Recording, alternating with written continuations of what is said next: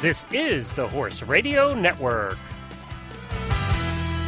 This is episode 591 of Horse Tip Daily, a different horse tip, a different equine topic, a different equestrian expert every day. Horse Tip Daily brings the world of equine knowledge to you one day at a time. Today's tip is brought to you by FeedXL. Visit them at feedxl.com.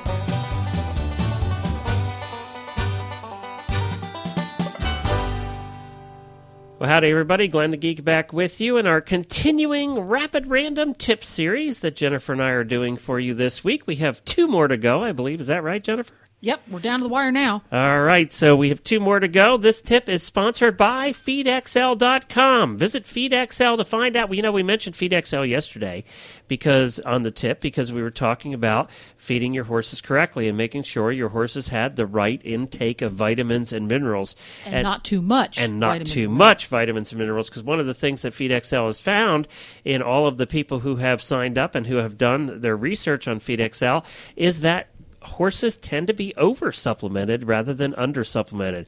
So what they have also found is with their recommendations that people can save money by using FeedXL. It's one of the things that we don't talk about very often. Beaker uses Feed XL four times a year. Every quarter, put in what he's eating, how I anticipate it might change with the changes of seasons, and I put it in there, and it's amazing what I planned on feeding him this winter here in Kentucky. I was um, ex- I was meeting his caloric needs, but I was way past his nutritional needs. He was getting way more of the actual nutrients versus calories than he really needed. Yeah, you were surprised. Actually. I was very surprised, so I adjusted it.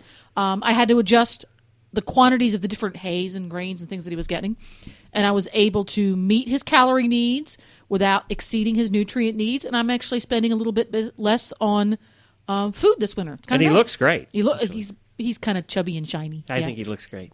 Eh, I like chubby, just like me.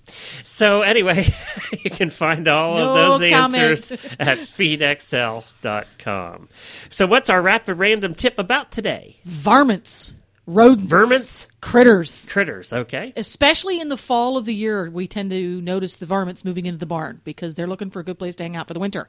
Um, you don't want varmints in your barn. They carry diseases. They're disgusting. And I'm sorry, varmints should stay outside. You need a three prong approach. You need to make life unpleasant at your facility if you're a varmint. You need to. Which means nothing to eat. well, I'm getting there. Oh.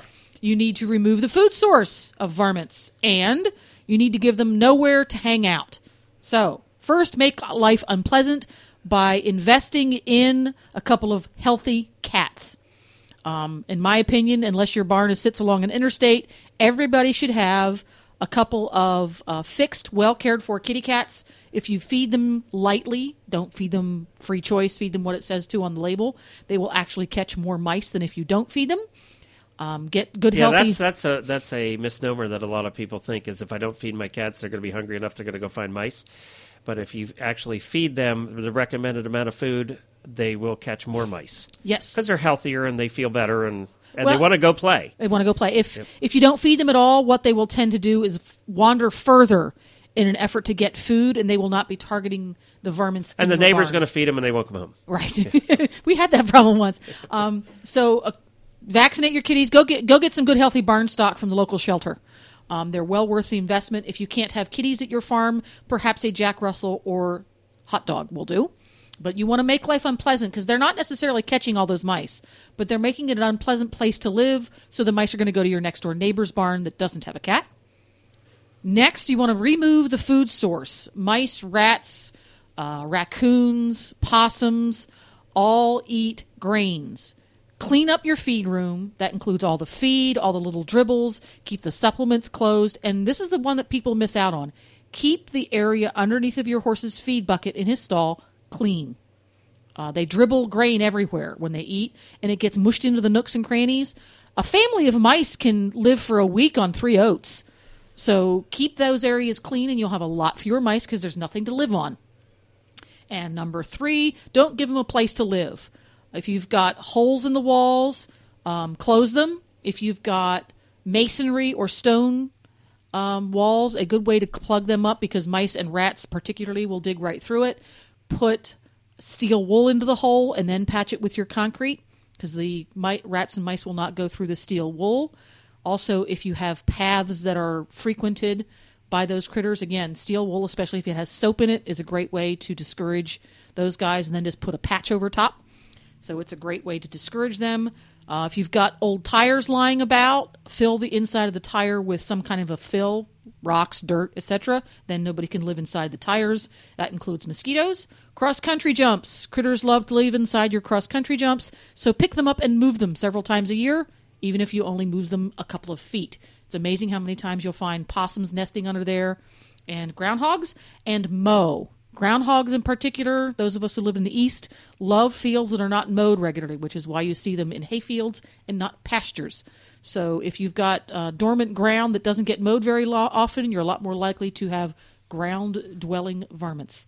So, that's our varmint control rapid tip for the day. And I know gophers have been a big problem uh, everywhere. And, Go uh, go to we- horses in the morning Yes. and listen to Jamie's rants. We're going to have to get Jamie on Horse Tip Daily to do the final because she's finally eliminated her gopher problem after a year of battling, and uh, we're going to have to get her on Horse Tip Daily here to to let us know exactly what works and what doesn't in fighting the gopher mound situation in your pastures. Well, that's it for today. Thank you very much, Jennifer, and we're coming back. I think with one more t- one more rapid random tip, and then Jennifer will be back to doing normal tips as usual, and she'll kick me the heck out of the studio because you guys all hear me way too much on the other shows that I do. Don't forget that uh, I also do another show called The Stable Scoop Show. It's the first show that we ever did with my co-host Alina B. Stop on over there. We're doing some great roundtables right now with people discussing various topics.